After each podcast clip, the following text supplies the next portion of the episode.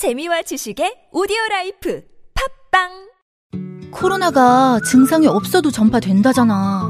내가 지금 멀쩡해 보여도 걸렸을 수 있다는 거지. 그래서 서울시가 조용한 전파를 미리미리 막으려고 선제 검사라는 걸 시작한대.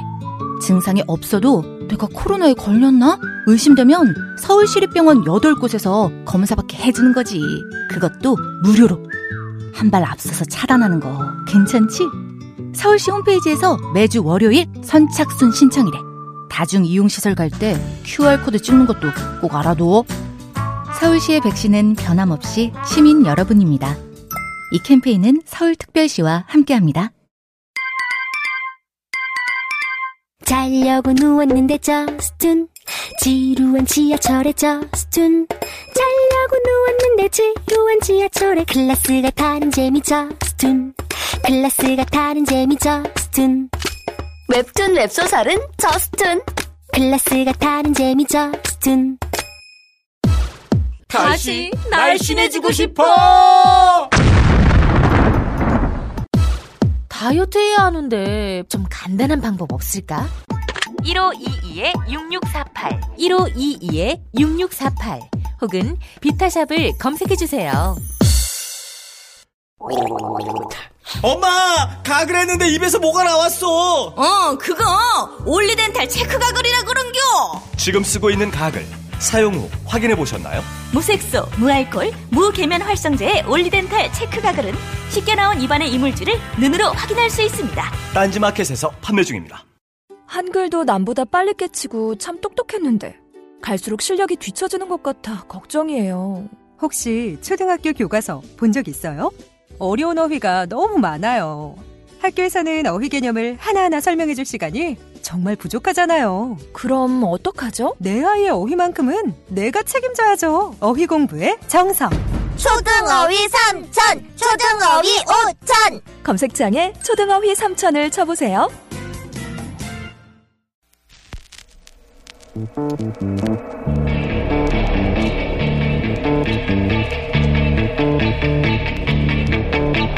you.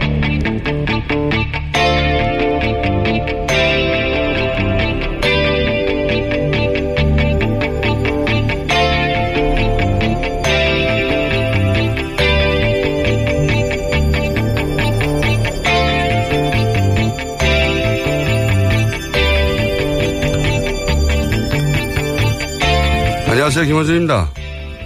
어제 우병우 전 민정수석의 공판에 출석한 장시호 씨는 최순실 지시로 김종 전 차관으로부터 서류를 받아 윤전추 전 행정관에게 전달한 직후 문체부 1차관이 교체됐다고 증언했습니다. 문서 전달 직후 문체부 차관이 교체되자 김종 전 차관은 최순실에게 대단하시네요 라는 말을 했다고 합니다. 1급 이상 공무원 인사권은 대통령에게 있습니다. 이 권한을 최순실 씨가 원격 행사했다는 뜻이죠. 그 외에도 최순실의 독일 금고지기로 알려진 이상화 전 하나은행 본부장, 유재경 미얀마 대사, 서울대병원 서창원 원장, 관세청 관련 인사들, KT, 광고 담당자들 등등 지금까지 정황이 드러난 인사들만 해도 분야를 가리지 않습니다. 법이나 윤리, 상식이나 불문율, 그 어떤 브레이크도 없었습니다. 그런데 이게 전부일까? 연장되지 못한 채 특검이 멈춘 지점에서 과연 얼마나 더 진도가 나갔는가? 우리 사회 최순실의 흔적은 다 밝혀진 것인가? 뉴스 공장은 이 질문을 멈추지 않겠습니다. 김호준의 다짐이었습니다.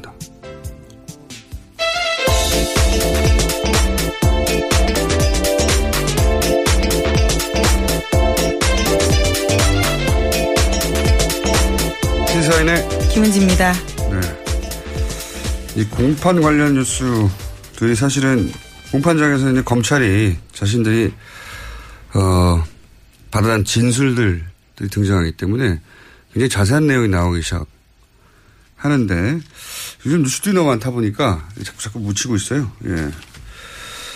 그래서 어 오늘은 최순실 씨 관련 뉴스를 첫 뉴스로 좀 전하겠습니다. 자, 공, 공판장에서는 어떤 이야기가 오갔습니까? 네, 어제 우병우 전 민정수석의 두 번째 재판이 있었습니다. 여기에 장시호 씨가 증인으로 나왔는데 다양한 발언들을 쏟아냈습니다. 지난 2014년 정윤회 문건 사건이 불거졌을 당시에 자신이 최순실 씨와 함께 있었다라는 겁니다.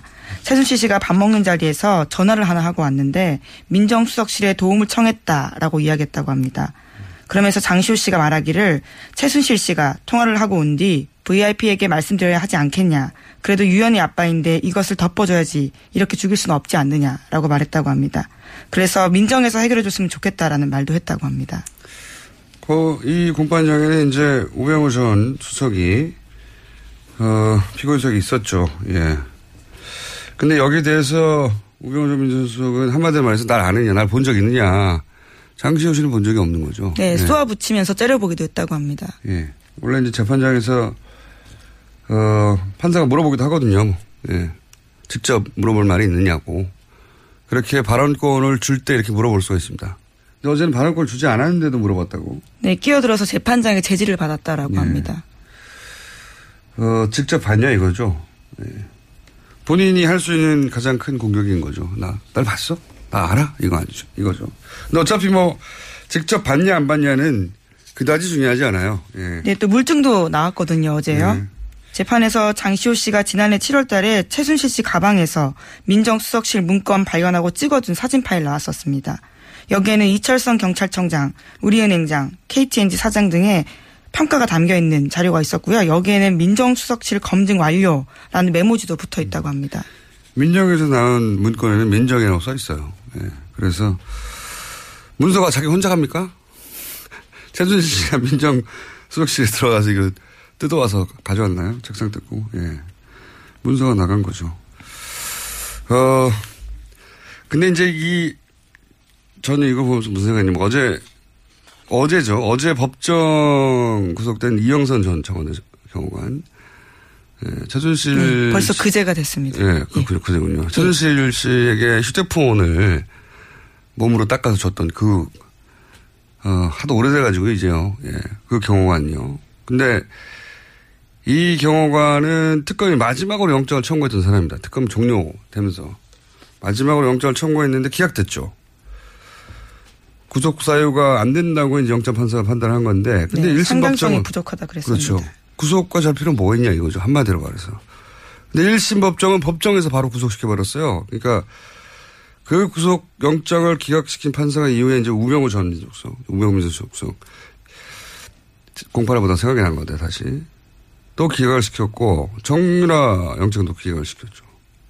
근데 이분이 고영태 영장은 발부를 했어요. 예, 권순우 판사. 주준영 기자는 이제 이런 기각들에 대해서 합리적 의심- 의심이 대, 대상이 된다라고 보고 있는 거고, 뭐 정반대로 의혹이 없다. 판사가 법적인 판단을 했을 뿐이다. 이런 시각도 있죠. 근데 또 이런 시각도 추가적으로 있을 수 있다는 생각을 저는 어제 했어요. 뭐냐면, 우리가 너무 빨리 안일해진 게 아닌가. 예. 최순실 관련 의혹들은 다 털었고 재판만 이제 하면 되는 그런 수준으로 발, 좀 나이브해진 게 아닌가 이런 생각을 어 저는 했는데 그 어제 장시호 씨가 말해 이렇게 말했잖아요. 서류를 주고 차관이 생각나니까 김정돈 차관이 대단하십니다라고 이제 대단하다고 생각하겠죠.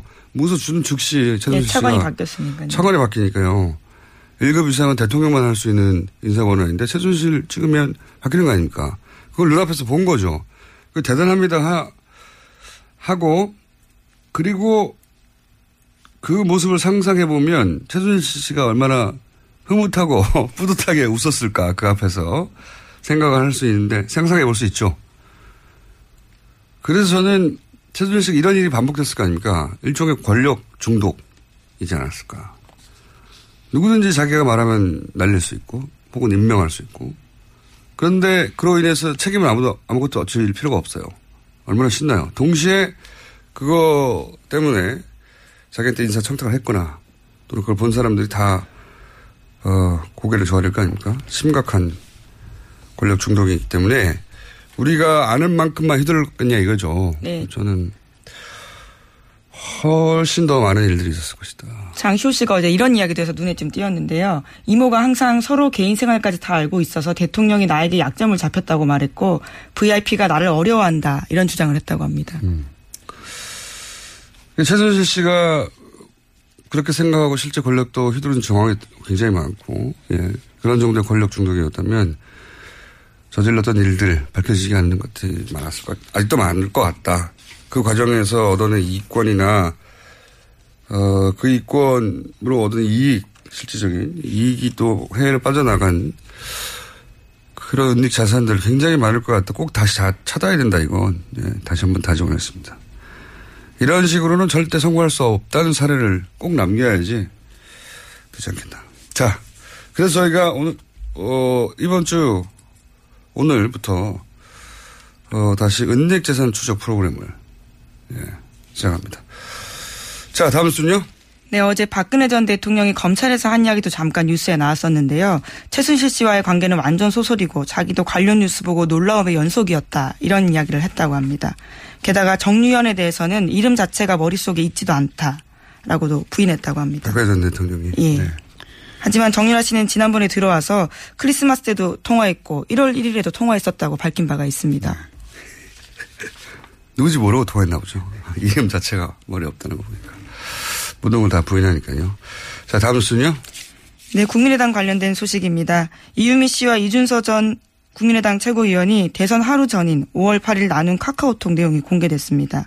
카카오톡에서 이유미 씨는 사실대로 모든 걸 말하면 국민의당은 망하는 거라고 해서 아무 말도 못하겠다라고 이야기했고요. 이준서 전 최고위원은 사실대로라면 무엇을 말하는 것이냐고 물었습니다.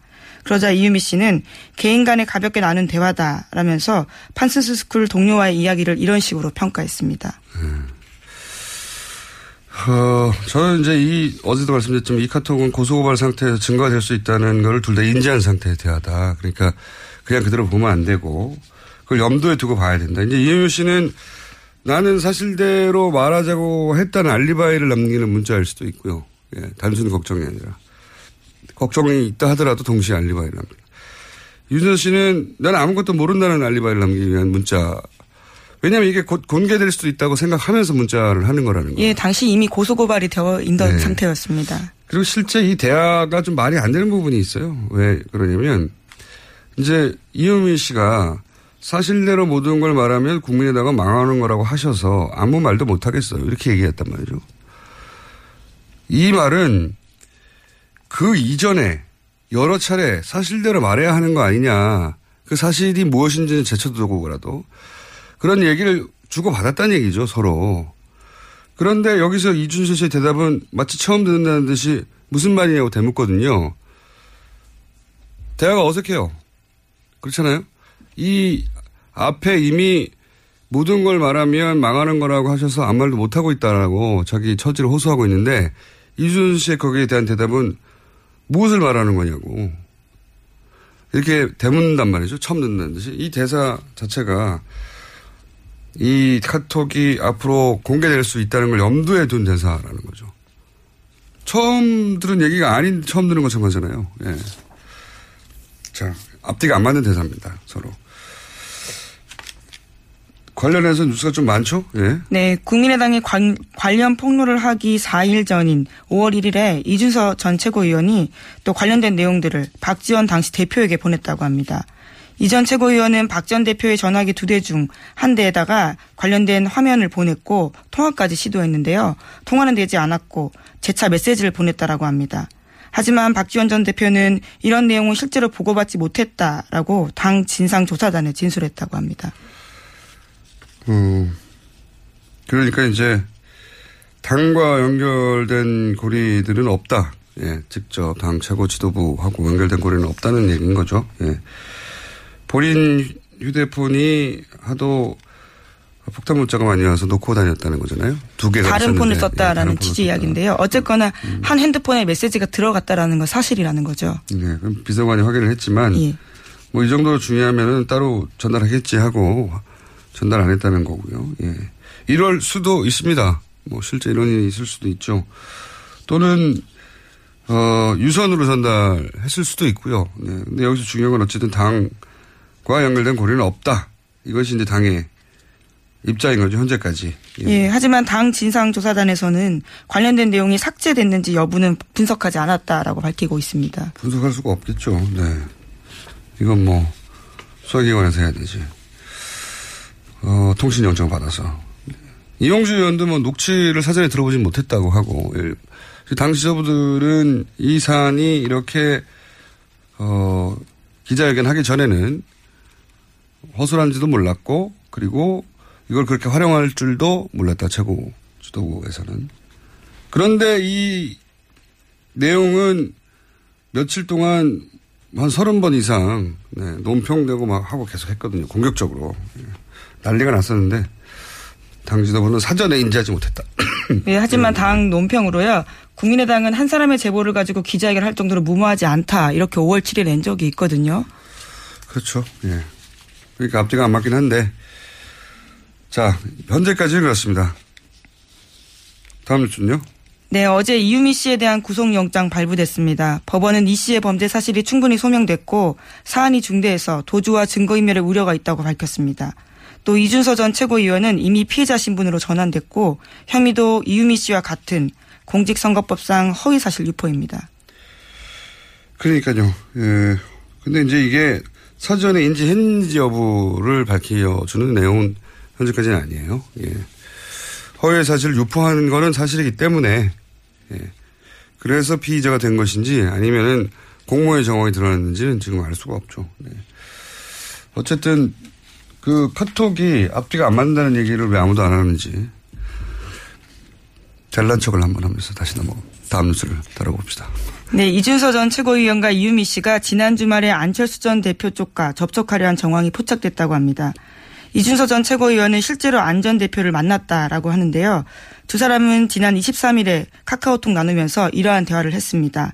이유미 씨가 안 전 대표와 직접 연락이 닿지 않느냐라고 이준서 전 최고위원에게 물었고요. 당시는 검찰 소환을 앞두고 당 안팎으로 이유미 씨가 구명을 할 때였습니다. 그리고 그 다음날 이준서 전 최고위원이 안철수 전 대표를 만났습니다.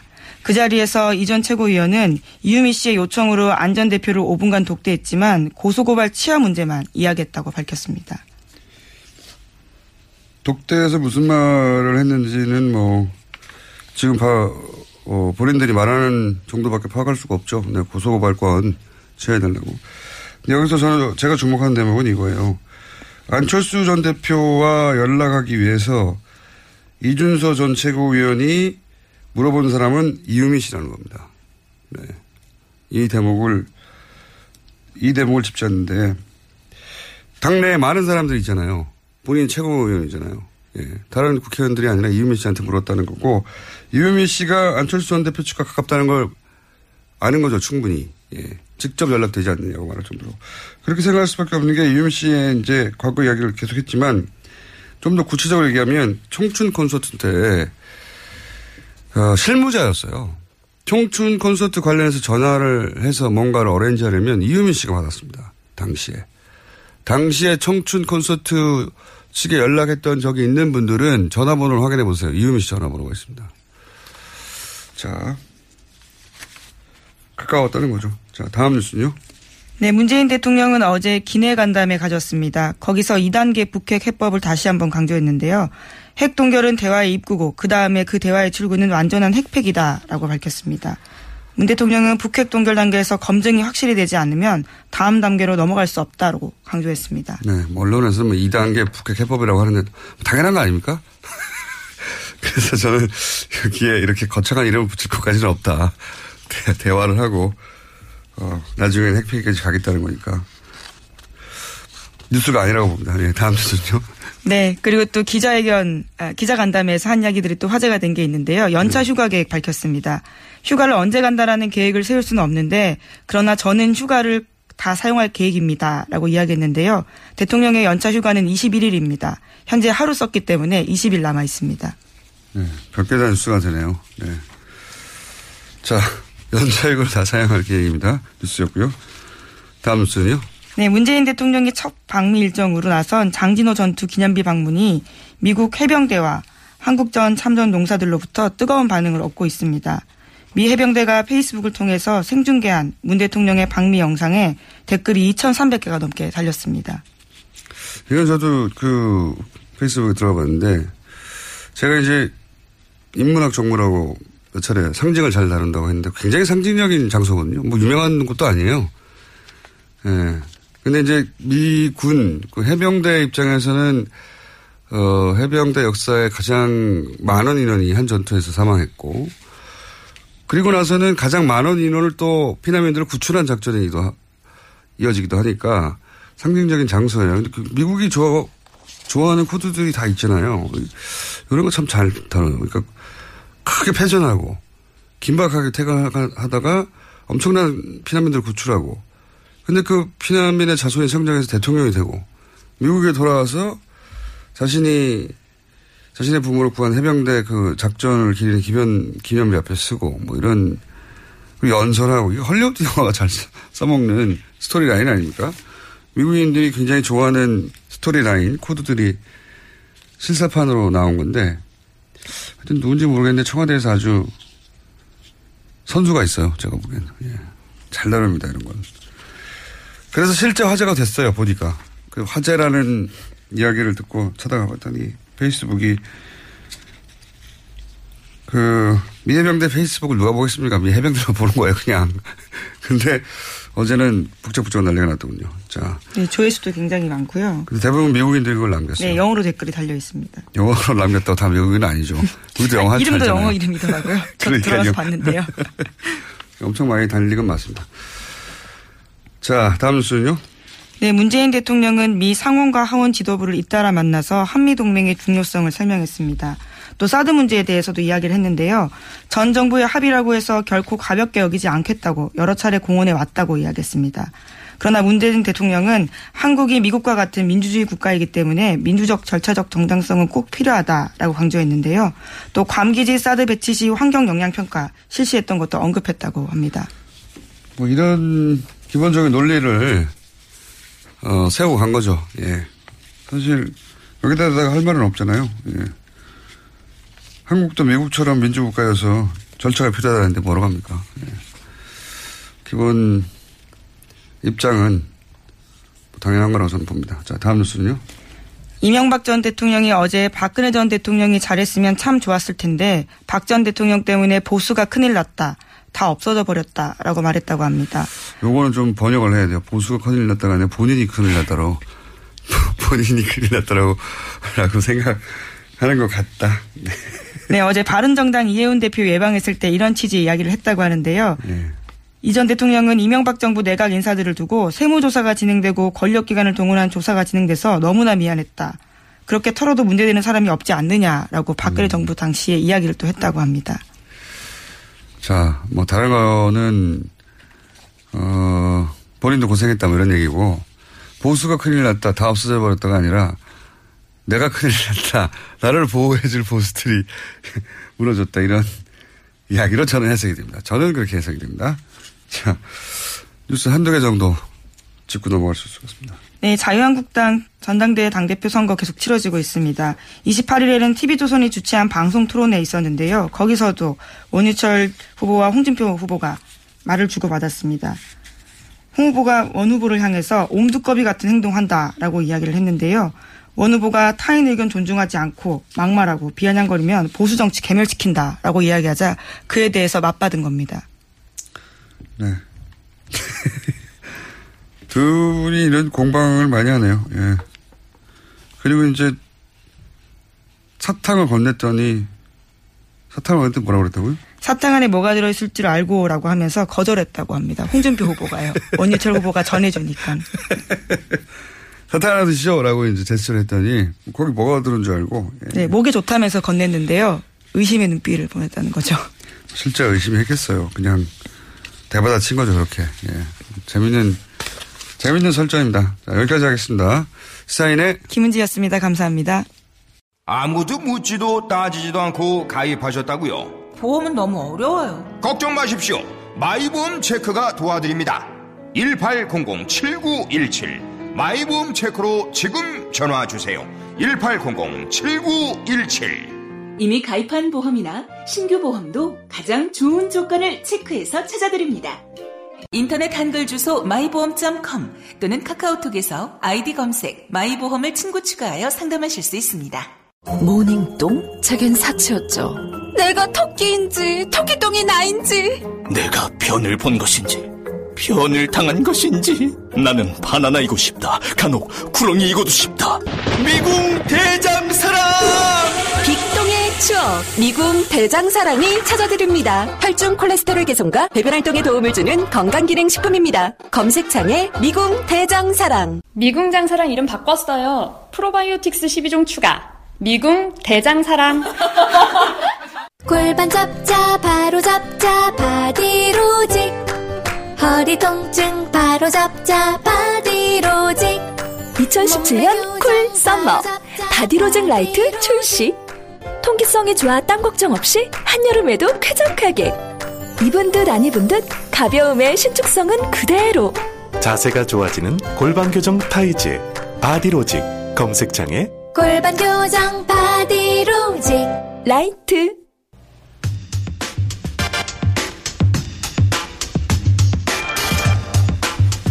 자, 현재 대통령과 함께 미국을 방문하고 있는 더불어민주당 안민석 의원 저희가 잠시 연결해 보겠습니다. 의원님? 네, 공장장님. 네, 거기서 주로 어떤 활동 하셨습니까? 뭐 구체적으로 말씀드린 거는 뭐, 좀 곤란하지만요. 저는 지금 이제, 이제 공식적으로는 특별 수행원 자격으로 대통령을 지금 함께 하고 있고요. 네. 어, 구체적으로, 밝힐 수 있는 부분만 밝혀주십시오. 네, 그렇죠. 어보, 어, 어보를 저, 대통령 2일날 귀국하실 때 전용 비용, 전용 비행기에 예. 문정왕후 어보와 편정 어보 두 가지 어보가 있어요. 네. 두과 어보를 어, 전용 비행기에 귀국할 때 함께 태우기 위해서 지금 마지막 절차를 진행 중에 있습니다. 그러니까 돌아오실 때는 어버와 함께 돌아오시는 거죠? 네, 그렇게 해야죠. 예. 그것 때문에 가셨는데 그걸 못 하시면은 혼나십니다. 돌아오시면 그거 없이. 자, 어제 화, 국내에서 좀 화제가 됐는데 이 장진호 전투 네. 기념비 참배 그 현지에서는 어땠습니까? 직접 같이 동행하셨습니까? 네네네. 바로 그 대통령, 저, 바로 그 뒷자리에 있었고요. 네. 그, 우리 공장장께서도 장진호 전투가 좀 생소하죠? 그렇죠. 예. 국내는 네, 이게, 이게 잘 알려지지 않은 전투인데 이게 어마어마했더라고요. 그러니까 함흥철수를 통해서 그, 우리, 어, 피난민들 10만 명을 이제 그 제도로 날랐지 않습니까? 네. 근데 함흥 전, 철수가 가능하게 했던 전투가 바로 장진호 전투를 통해서 네네. 함흥 철수할 수 있는 그 환경을 조성을 했으니까 굉장히 중요한 전, 전투죠. 그리고 네. 이제 어, 대통령의 첫 외교 순방의 첫 공식 행사였으니까 의미가 근데 제가 궁금한 것은 의미가 깊었을 텐데 현지에서는 어떤 직접 우리가 못 봤으니까요. 반응이 어땠냐는 우리가 거죠. 이제 대통령께서 어 대한민국을 지켜준 미국에 대한 감사의 의미로 그 거기를 들렀던 것이고 특히 함흥철수 피난민의 아들로 태어난 대통령에게는 이제 남다른 의미가 있지 않겠습니까? 네, 그거는 다 보도됐는데 제가 궁금한 네. 거는 예, 현지의 반응은요. 어, 근데 이게 현지에서 굉장히 그, 그, 어, 고마워하고, 어, 특히 이제 장진호 이 공원, 추모공원이 지난달에 완공이 되었어요. 예. 그래서 이 대통령 방미와 하- 함께 에, 이런 행사를 하고 첫 번째 방문 코스로 갔다는 것이 여러 가지로 이제 의미가 있고 그리고 어, 자신들의 그런 희생과 헌신을 고맙 감사를 표시해준 대통령에게 어, 현지의 그 참전 용사들 그 가족들이 굉장히 감격해하고 이제 고마워했습니다. 알겠습니다. 네. 자, 어, 간담회 미 의회 지도부 간담회에도 참석하셨습니까? 아, 그럼 제가 여기까지 와서 거기 뭐 딴짓 하겠습니까? 간담회에서는 어떤 이야기가 오갔습니까? 그 공장장이 그 말씀에 그, 좀 묘한 이행사가 느껴져요. 아니, 오보만 전 신경 쓰신 줄 제가요. 예. 간담회 참석하셨고. 제가 이, 이제, 이 간담회에서 두 가지 제가 아주, 음, 놀란, 놀라웠는데요. 첫째는, 이제, 에, 두 시간을 걸쳐서, 이, 상원 의원, 하원 의원 20명을 만나서 이게 거의 뭐, 어, 토론회 형식으로 그냥 질의응답, 토론 시간 형식으로 진행됐는데요. 그 하원 의원 9명 1시간 했고요. 그 상원 의원 11명 1시간 했는데 총 2시간 동안에 상하원 모두 20명이 질문을 뭐 거의 다 했어요. 네. 우리 그 문재인 대통령께. 네 네.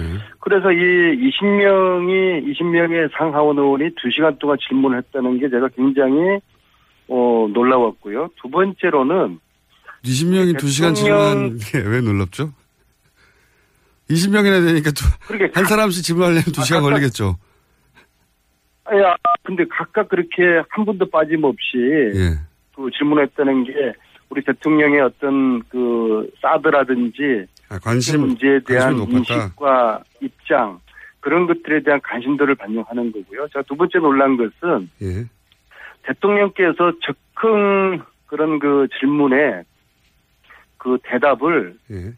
너무나 아주 그 훌륭하게 잘 그 대응을 하셨어요. 예를 들면 어, 사드 같은 경우에는 어, 형식적 절차에 대한 어, 중요성을 말씀하시면서 어, 의원들을 우리 입장에서 설득을 했고요. 또 의원들이 어, 상당히 수긍하는 어, 고개도 끄덕끄덕하고 그리고 북핵 문제 같은 경우에는 미국이 지금 어, 그동안 일관되게 주장하는 선택이 주장하고는 또 우리의 입장이 조금 다른 게 있거든요. 또 이제 우리의 입장을 이야기를 또 충분히 했고 전체적으로 한미 동맹을 존중하고 중시하면서도 또 우리 대한민국의 입장을 또 당당하게 할 말을 다 하는 어, 그런 어, 질의응답 응답을 두 시간 동안 대통령이 잘 대처하시는 거 보고서 저는 굉장히 놀랐어요.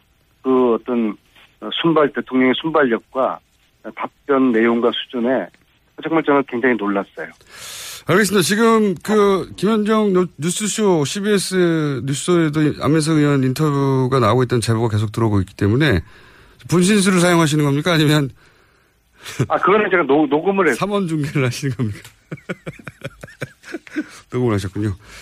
자, 어, 여러 가지 이야기 하고 싶으시, 하고 싶으시면 제대로 못할 얘기가 많다고 하셔가지고 오늘은 간단하게 몇 가지만 듣고요. 혹시 꼭 해야 되는 얘기 있습니까?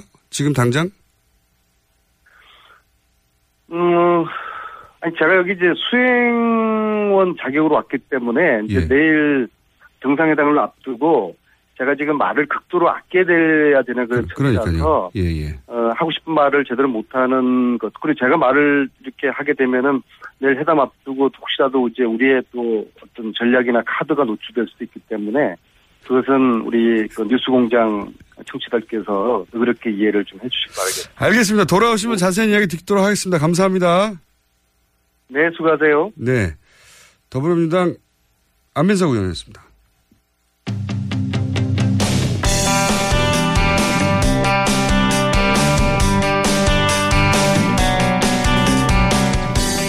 자, 한미 정상회담이 곧 있습니다. 해서 지난 대선 기간 문재인 대통령의 외교 안보 자문 그러면서 활동했던 분 저희가 직접 스튜디오에 모셨습니다. 연세대학교 최종권 정치외교학과 교수님 나오셨습니다. 안녕하십니까? 예, 안녕하십니까. 최정권입니다. 예. 네.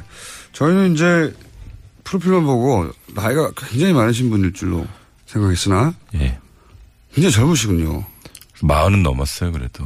어떻게 이렇게 교수 자리에 바- 올라가셨어요? 예, 훌륭하신 분입니다. 아닙니다. 예, 고맙습니다. 근데 이제 한미동맹에서 어떤 이야기가 오갈지는 사실, 어, 우린 모르죠. 예, 예. 예, 우린 모르고, 저는 그 외교안보 자문그룹에서 활동하셨다고 하셔서 그리고 최근에 한미 동맹이 뭐 큰일 났다 하는 네. 문특보 미국 발언들 가지고 우리 언론이 크게 예, 보도를 예. 했고 거기에 인용된 사람들 뭐 CSIS의 마이클 그린이라든가 네, 네. 이런 분들이 미국에서 그런 말을 했다. 우리 큰일 난 거 아니냐. 한미동맹 끝장났다. 예, 예. 이런 보도가 엄청나게 쏟아졌잖아요. 그래서 제가 네. 저 혼자 이제 얕은 지식으로 그렇게 거론된 전문가들이 어, 예를 들면 마이클 그린은 대단히 일본 편향이다. 일본의 네. 관점을 대변한 발언들인데 그걸 가지고 우리가 이렇게 난리치는 거는 너무 네. 오버하는 거고 모르면 바보고 알고 그러면 나쁜 거다. 네, 이런 예. 맥락으로 짧게 브리핑을 해왔는데 이제. 전문가를 직접 모시고 우리가 이제 한 미국에서 돌려오는 소식들을 어떻게 걸러서 들어야 되는지. 그 얘기를 좀 해보고 싶습니다. 예, 예. 뭐 지금도 계속해서 미국에서 누가 한마디만 하면 이게 이제 코멘트를 따서 우리는 그 사람이 누군지 잘 모르니까. 그쵸. 예. 마치 한국에 대해서 너무나 잘 아는 어떤 예. 사람이 한국의 정책을 이 사람 말대로 결정할 것만 같은 사람이 네. 이런 말을 했다고 네. 한두 줄 보도하면서 막 난리가 나거든요. 네네. 자, 전문가로서 어, 그게 그럴 일이 아니다라는 거를 좀 설명해 주십시오. 예, 예.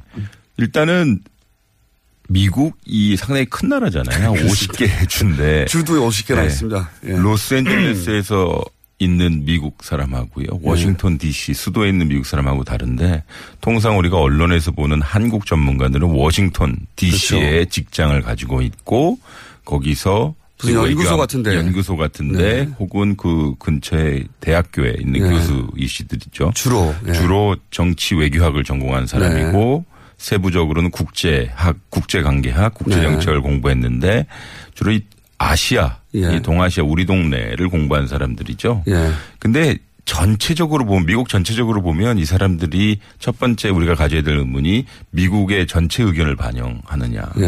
그리고 두 번째 미국이 한국에 대해서 어떤 통합된 의견을 가지고 있겠는가. 네. 그리고 세 번째는 정말 이 사람들이 아침에 눈 뜨고 나서 잘 때까지 매일 한국만 바라보는가. 네. 사실 이 한국 전문가들, 미국에 있는 한국 전문가들이 가장 큰 문제점이 뭐냐면요. 한국을, 저- 한국만 전공하면 어, 직장을 못 잡아요. 그러니까 아, 일본도 끼게 되고 네, 중국을 중국도, 끼게 네. 되고 혹은 중국에 뭐 부상하니까 한국이 어떻게 외교 정책을 해야 되냐라고 이렇게 여러 가지를 하거든요. 네. 근데 뭐 이 사람들의 이 사람들 상당히 학문적으로 훌륭한 분들도 계시죠. 근데 네. 늘 나온다는 것에 문제가 있어요. 그러니까 늘 언론에 나오고 네. 언론에 나오니까 늘 자극적인 언사를 할 수밖에 없어요. 네. 그러니까 우리나라 그러니까 한반도에서 어떤 상황이 발생한다면 즉 북한이 미사일을 쐈다 네. 혹은 북한이 도발을 했다 혹은 한미 간에 여러 이견이 생겼다라고 네. 하면 좀 주로 극단적인 발언을 많이 해요. 그래야 계속 코멘트가 따지니까. 이를테면 네. 북한이 미사일 쐈다 그러면 우리가 가장 필요한 정보는 어떠한 의도를 가지고 쐈겠는가 예. 그리고 왜 지금 쐈겠는가라고 하는 것이 중요한데 이거는 일종의 유추거든요. 그렇죠. 우리 서울에 있는 전문가들도 무슨 고급 정보를 받아서가 아니라 예. 북한이 쐈다 그러면 우리가 이거 아니겠어? 이거, 예. 이거 아니겠어 유추를 하는데 예. 우리가 그렇게 얘기하면 또 우리나라에서도 진보적인 분이 계시고 보수적인 분이 계시는데 당연히. 이 이분들이 주로 보수적인 분들의 의견을 주로 들어요. 왜냐하면 네. 한국의 주요 언론들이 이분들의 내용을 많이 픽업하거든요. 네. 그러니까, 그러니까 뭐 국가기관 통신사라고 하는 연합뉴스에서 나오거나 아니면 우리 주요 언론사에 나왔던 이야기가 영어로 번역이. 번역이 되면서 이 사람들이 그걸 읽어요. 예. 아 그럼 이게 마치 한국의 전체. 전체적인 의견이건처럼 혹은 그것이 팩트인 것처럼 얘기하고 음. 그것을 미국의 주요 언론에 이야기하면 또 우리 한국 언론이 또 그걸 또 받아요. 그럼 이게 미국의 의견이 되는 것뿐만 예. 아니라 팩트가 될 가능성이 많아요. 그러니까 쿠션 맞고 도- 돌아오는. 그럼 의견인데. 우리나라도 네. 제 의견이 예를 들어서 전문가로서의 제 의견이 대한민국 정부의 그 정책은 아니잖아요. 그렇죠. 근데 우리는 그거를 보고 미국의 자세가 혹은 의견이 네. 한국에 대해서 상당히 우려하고 있다. 혹은 한미 동맹에서 무슨 문제가 있으면 미국이 상당히 불만하고 불만을 가지고 있다라고 매우 과도한 일반화를 하죠. 근데 주요 등장하는 분들이 매우 한정적이고 두 번째는 그분들이 한 번도 자기는 모른다. I don't know라고 얘기한 적이 없어요. 그러면 전화가 안 오잖아요. 그리고 그 전화번호를 결국 언론에 나오니까 기자들이 돌리게 되고요. 서로. 제가 이제 뭐 통일부의 고위 관계자 혹은 뭐 외교부 네. 이런 분들의 얘기를 들어보면 근데 이런 일을 오래 하신 분들 얘기를 들어보면 그런 얘기를 하시더라고요. 저, 자기들도 처음에는 그 미국의 전문가들이 열심히 공부해가지고 우리가 모르는 정보를 미 국무부나 혹은 네. 뭐 정보기관으로부터 받아가지고 그런 네. 얘기를 하는 줄 알았더니 자기가 고위직에 오르고 났더니 네. 알고 봤더니 자기한테 물어보고 그걸 자기 의견 양해해서 돌아와가지고 다시 되돌아오더라. 별거 아니더라. 이런 얘기를 뿐만 하시더라고요. 이분들이 한국에 오셔요. 네. 그러니까 좋은 비행기, 좋은 좌석을 타고 오셔요. 네. 좋은 호텔에 있고 그러면서 이제 소위 여기에 있는 정책 전문가 그리고 정책 정부에 있는 분들을 만나요. 네. 그걸 잘 정리를 해요. 예. 그런데 주로 정책 전문가 자신들의 친구들을 만나는 거거든요. 네. 늘 일을 같이 했던 동료들을 네. 만나는 거예요. 보수 정치, 네. 보수, 보수성이면 보수 성향이 또. 그러면 심리적으로 어떤. 현- 현상이 발생하냐면 일단 그룹 띵크가 생각이 아. 나요. 아, 나는 원래 이렇게 생각했는데 내 친구가 한 서울에 있는 내 친구가 네. 나랑 비슷하게 생각하면 이것이 일종의 팩트처럼 느껴지고 음. 워싱턴에 돌아가서 야, 이게 서울의 기류야. 음. 그러면 우리는 이렇게 해야 돼 저렇게 해야 근데 돼. 그걸 또 외신 우리가 받아요. 우리 특파원이 받아. 그러니까 사실은 네. 우리나라에서 출발한 예를 들어서 뭐 극우적인 네. 어떤 발언이 있다면 그게 돌아가서 미국의 의견이 된다면 한국에 다시 보도됐다. 사실 한국의 의견이었어요. 그게 애초. 근데 여기 이- 이를테면 지난 9년 동안 보수 정부 기간이었기 때문에 네. 보수 성향의 연구소, 보수 성향의 학자들이 mainstream 주류였거든요. 네. 예, 이분들은 어쨌든 한미 동맹 상당히 강조하셔요. 저는 뭐 그것에 대해서 동의 많이 하는 하지만 이게 동- 한미 동맹이 어떤 내용을 강조하느냐가 상당히 중요해요. 네. 그러니까 동맹 차원의 결정, 한미 동맹 국권이 가야 된다라고 하는 이야기는 하지만 선언적으로 거기에 디테일을 말씀 많이 안 하시거든요. 네. 그러니까 한미동맹 강조, 아, 우리 한미동맹 좋습니다라고 그렇게 인식이 돼요. 미국 사람들한테. 네. 근데 그 이면에는 여러 계산서가 딸려 나오는 걸 잘 모르는 거죠. 그렇죠. 그렇게 좋아? 그러면 이것도 사. 그렇죠. 근데 야, 이거 딴 거 사면 안 돼? 그러면 한미동맹 안 좋아. 이렇게 되는 거죠. 더 비싼 거 못 사? 네? 한미동맹 그렇죠. 좋다며. 예. 그렇죠. 그러니까 북한의 위협은 이렇게 안 좋아지는데 뭐 이러면서 계속 사야죠. 뭐 그렇게 되는 것 같아요. 또 한 가지가 그게 이제 쿠션 맞고 오는 한국 얘기다. 그러면 그런 얘기를 하더라고요. 직접 가서 그 사람들을 만나면 한국에 대해서 모른다고. 우리가 했던 얘기를 그 중에서도 자기들 입맛에 맞는 얘기를 반복할 뿐이지 실제 한국에서 어떻게 알겠냐고 그 사람들이. 그런 얘기를 제가 예. 들었고요. 그게 상당히 큰 문제인 게요. 예를 들어서 이 사람들이 어떤 사안에 대해서 A라고 주장을 해요. 네. 왜냐하면 A라고 주장하는 자기 친구들의 의견을 들었기 때문이죠. 그렇죠. 근데 실질적으로 팩트 사실은 B였어요. 네. 근데 그러면 미국에서도 이걸 B라고 정정을 해야 되거든요. 네. 근데 이 전문가들의 이야기를 듣는 사람들, 미국 시민들은 A라고 맨날 느끼는 거예요. 네. 그러니까 예를 들어서 진보 정부 시기라고 했던 노무현 정부 시기에는 한미 동맹 안 좋았어, 안 좋았어라는 얘기를 했는데 사실상 동맹이라고 하는 것은 과정도 중요하지만 결과, 성적표가 중요하거든요. 예. 그러니까 이론적인 측면에서 동맹이 가장 완벽하고 가장 강하다라고 얘기했을 때 내 동맹이 다른 나라에서 전쟁이 있었을 때 내가 도와주는 거예요. 그렇죠. 그럼 우리는 이라크에 파병을 했거든요. 예, 예. 근데 이라크에 우리가 미국, 영국 다음으로 가장 큰 숫자의 지상군을 파병했습니다. 예, 예. 그리고 경제적으로 한미 FTA 했거든요. 예. 그리고 우리 당시에 외교부 장관이라고 하는 반기문 장관을 미국의 지원하에 유엔 사무총장에 당선시켰어요. 예. 그러니까 정치적인 것이나 군사적인 것이나 경제적으로. 한미가 잘 됐거든요. 예. 물론 그때 우리가 고분고분하진 않았죠. 예, 예. 우리가 원하는 것에 대해서 의견을 피력했고 거기서 한미가 협상을 해서 이 중간 지점에 다다른 것이거든요. 예. 즉 동맹끼리는 어, 친구라고 한다면 싫은 얘기도 하고 삐지기도 하고 다른 그렇죠. 의견을 얘기를 하는 건데 아니 어떻게 한국이 갑자기 말대꾸를 하지? 자기가 원하는 걸 얘기하지? 그러면 어색하기도 하지만 예. 그러면서 한미동맹 흔들린다라고 이야기할 수도 있는 거예요. 그거, 그것이 어색한 사람이거나 네. 혹은 그걸 바라보다, 야, 한국이 말대꾸를 하네? 라는 걸 처음 본 사람들은 그리고 한국 내에 미국 내에 그런 걸 느끼는 사람들보다 더 문제는 한국 내에 그런 걸 느끼는 사람들이 있단 말이죠. 예, 극히 있죠, 일부가. 예. 그, 그 사람들이 야, 한국말, 한국이 미국말 안 들으면 어떻게 한민동맹이 큰일 났어. 라는 멘트를 하면 그게 미국에 가가지고 다시 네. 큰일 났다고 말하는 사람들에 의해서 되뇌게, 되새겨지고. 그러니까 한국의 주류는 아, 한미동맹 어떤 특정 정부가 예를 들어서 노무현 정부, 김대중 정부, 지금 문재인 정부가 미국이 취하는 정책보다 약간 결이 다를 때, 네. 야, 한미동맹의 근간이 흔들리고 있어 라고 얘기해요. 근데 이분들이 문제는 뭐냐면 한미동맹이 강해야 된다고 주장했고, 지난 9년 동안 한미동맹이 더 이상 강할 수 없을 정도로 강하다고 얘기했거든요. 네. 근데 조금의 정책의 차이가 혹은 조정기가 있다면 한미동맹 근간이 흔들린다라고 얘기해요. 미국이 말한 대로 네. 하지 않고 다른 생각을 하는 것은 한미동맹이 깨진다고 생각해요. 한미동맹을 미국 말대로 하는 걸로 이해하고 있는 겁니다. 그분들 미국도 지금 상원 하원 있고요. 네. 예를 들어서 텍사스나 어, 시카고나 일리노이나 아니면은 몬타나 이런 데가 다 다른 각기 미국의 이익을 대변하거든요. 예. 그러니까 농수산물 혹은 축산물이 대부분인 몬타나 이런 데서는 한국이 무역 시장을 더 적극적으로 개방하라고 그래요. 예. 근데 이제 캘리포니아 이런 쪽에서는 이민 정책을 더 완화하라고 그래요. 왜냐면 음. 한국에 좋은 인텔리들을 좀 데려오고 싶어 하거든요. 음. 근데 미 워싱턴에 있는 소위 안보 전문가들은 한미 관계 디테일을 잘 얘기 안 하고 그냥 북한 북한만 이야기하는 것이어서 그분들은 그리고 몇십 년째 북한 망한다고 그러고. 예. 그래서 이, 늘 얘기, 뭐 지금까지 왜 안 망했는지를 설명해야 되거든요.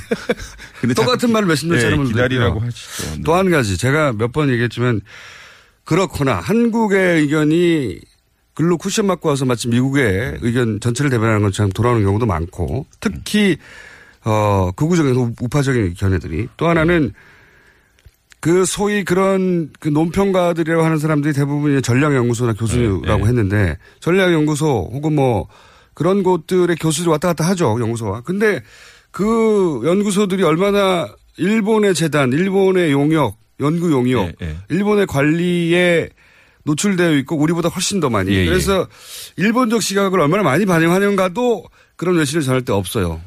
그러니까 은연중에 그들이 예를 들어서 한일 위안부를 파기하면 예. 혹은 거기에 대해서 우리가 재협상을 하고자 한다면 한일 관계뿐만 아니라 한미일 관계가 흔들리고 예. 더군다나 한국의 국제적인 신용이 떨어진다라고 얘기해요. 그게 일본의 일본의 전략이다 그렇죠. 말이죠. 근데 미국 사람을 통해서 이야기해 만 일리가 있긴 해요. 다만 그것이 다 사실이 아니라는 거죠. 네. 그리고 그게 일본이나 미국의 이익이죠. 예. 그렇죠. 위안부 문제 같은 경우는 유엔에서 재협상을 해야 된다라고 늘 주장하고요. 예, 유엔에서. 그리고 유럽 같은 경우는 이게 말이 안 된다라고 하는 상당히 피해자를 생각하지 않은 그렇죠. 일방적인 아, 합의인데 그 우리는 상당히 그런 식으로 얘기할 수 있는데 당연히 늘 미국 쪽에 예. 특정 인물의 의견만 받아들여서 예를 들면 마이클 그린. 예, 뭐 저는 제가 말씀드리지 않았습니다만 그래서 그러니까 미- 일본이 미국의 입을 통해서 하는 이야기를 우리가 미국의 이야기라고 예. 굳이곧대로만 해석해 버리는.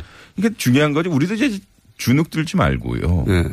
어, 민주주의 대 민주주의가 맺은 동맹이거든요. 예. 근데 동맹의 영역으로만 들어가면 우리가 가지고 있는 민주주의를 포기해야 된다는 느낌이 들어요. 음. 예를 들어서 우리 국민의 권익, 우리의 이익, 그리고 민주주의의 적법성과 절차성이 동맹만 안에 들어가면 동맹 차원의 결정이라는 이름으로 많이 우리가 포기해야 한미 동맹이 유지 그래야 잘하는 것처럼. 근데 미국 사람들도 민주주의 상당히 중요하게 생각하고 특히 요새 민주주의를 많이 갈망하거든요. 그래서 우리가 민주주의를 이야기하면 야 네. 상당히 좋게 받아들일 수 있어요. 그러니까 우리 어떻게 헌법을 어기고 동맹을 지지할 수 있겠느냐. 네. 그러면 한미동맹 근간이 흔들린다라고 사실 맺혀야 되거든요. 그렇죠. 그러니까 예. 동맹 대한민국 민주주의가 강해져야만 동맹이 강해진다라고 이야기하는 것이지 특정 이익이나 특정 그룹의 이 발언으로 동맹이 강해지는 건 아니거든요. 교수님 말씀도 잘하시고 목소리도 네. 좋고. 예. 근데 오디오형입니다. 비디오형.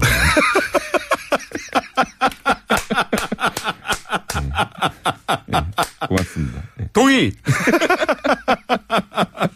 풍채도 좋으시고 풍채가 저랑 비슷하다고 생각하시면 되고요.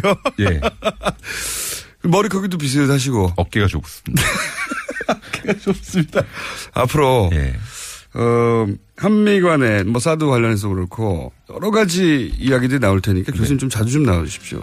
예, 알겠습니다. 저희 고정 이야기입니다, 거의. 아, 근처에 살아요. 오늘 여기까지 하겠습니다. 지금까지 네. 연세대 최종권 정치외학학교 교수였습니다. 2부에서 아니죠 3부에서 뵙겠습니다.